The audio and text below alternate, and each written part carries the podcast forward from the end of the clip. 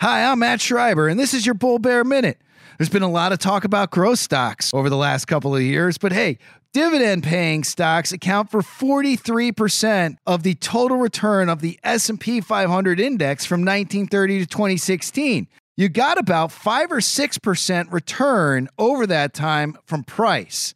The other 4 or 5% came from the dividend. In fact, if you look over the last 50 years or so and you go back to 1960, 82% of the total return of the S&P 500 index can be attributed to reinvested dividends and the power of compounding. If you took an investment of $10,000 from 1960 to the end of 2016, it went to $385,000 and change. If you took reinvested dividends, $10,000 went to $2.1 million. So why not unleash the power of reinvested dividends and compounding? And that's your Bull Bear Minute.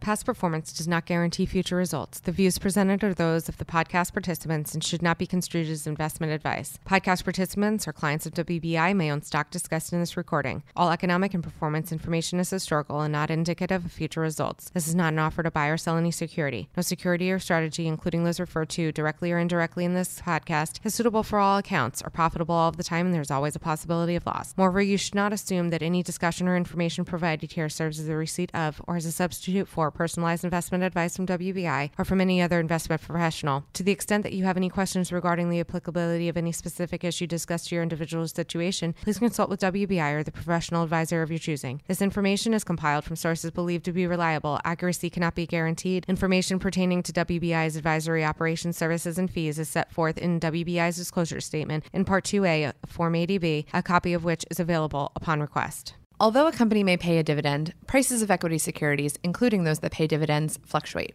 Investing on the basis of dividends alone may cause an investor to buy or sell certain securities when circumstances may or may not be favorable.